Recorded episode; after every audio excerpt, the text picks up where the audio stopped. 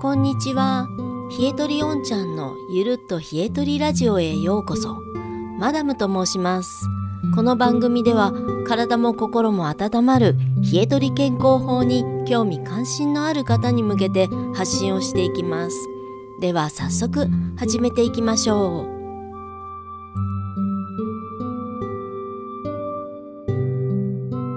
今日のテーマは毒出しって何？腐ったものでもウイルスでも体にとって何らかの毒を食べたとすると胃はそれを異物として吐くように働きます。胃を追加してしまったら今度は腸で血管に吸収するかどうか。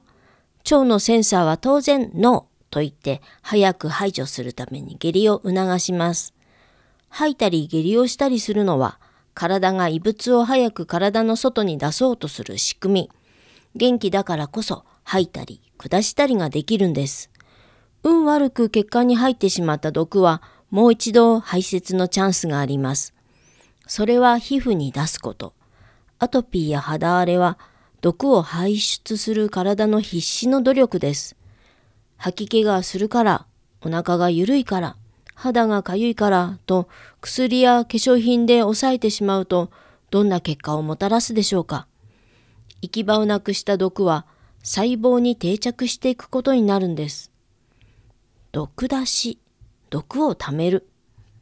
毒って一体何なのでしょう？冷え取りでいうところの毒は毎日溜まっていく体にとって好ましくないもののことです。毒には3つあって一つは物質的な毒、つまり農薬や添加物、放射能など体の外から受け取る毒です。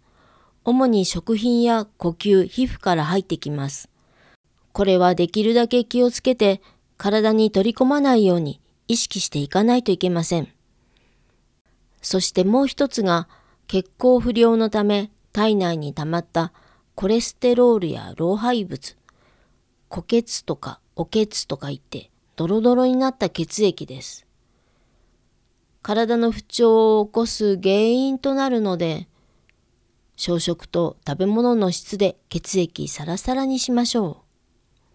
最後はストレスや気のもつれなど精神的な毒です。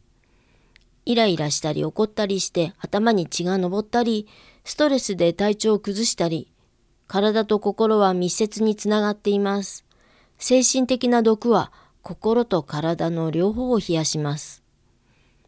体の中の毒の許容量を毒のプールとして表現してみます。症状として出てくる反応は一緒でも、プールから溢れる毒とプールの中からかき出す毒では大きな違いがあります。冷え取りでせっせとかき出せば少しずつ体の奥の毒は減っていきます。冷え取りを始めて間もないうちは、毒もプールの表面にあるので、好転反応が出てくるのも早いのが一般的です。しかし大変なのは、プールの底の方の毒。冷え取りを長く続けていると、ある時とんでもない好転反応、面言が出て驚くことがあるそうです。冷え取りを始めて、ああ、毒出してる。これが好転反応？面言かな？これで健康になれるね。とか言っていたのが、ある時からあまり好転反応が出なくなり、それでも今一つ元気になった気がしない。それでも、と思い頑張って冷え取りを続けていたら、ある日突然、大面言祭りが。大面言祭りが終わると体もすこぶる健康になるそうです。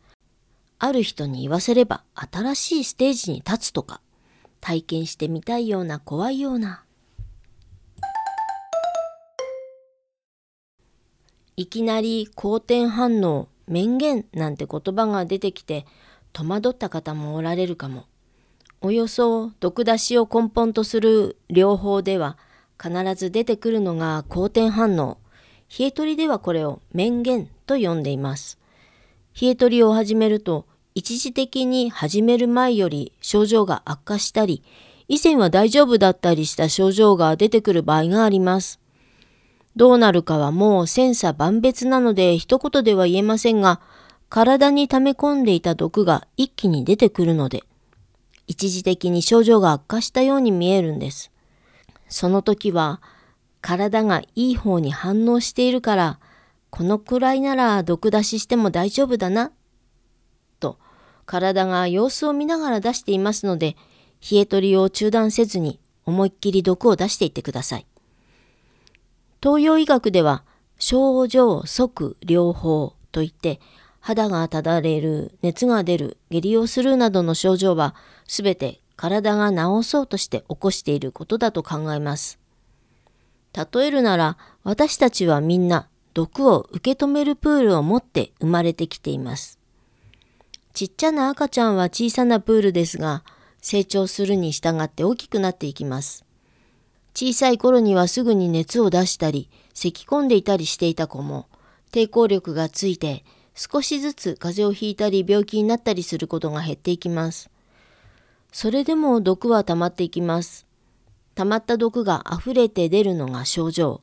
抵抗力が小さい人は毒のプールが小さいのでしょっちゅう熱を出したり発作を起こしたりしています。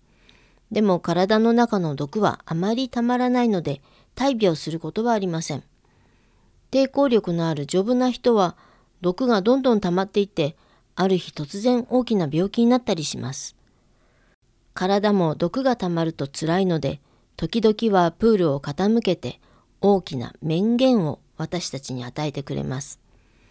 そのタイミングが季節の変わり目だったり、厄年だったりするんでしょう。症状即療法は出てくるものはすべて毒出しという考えです。かゆかったり痛かったり辛かったりしても悲観的にならずに良くなる過程なんだと認めましょう。心の余裕があなたの毒出しをサポートしてくれるはずです。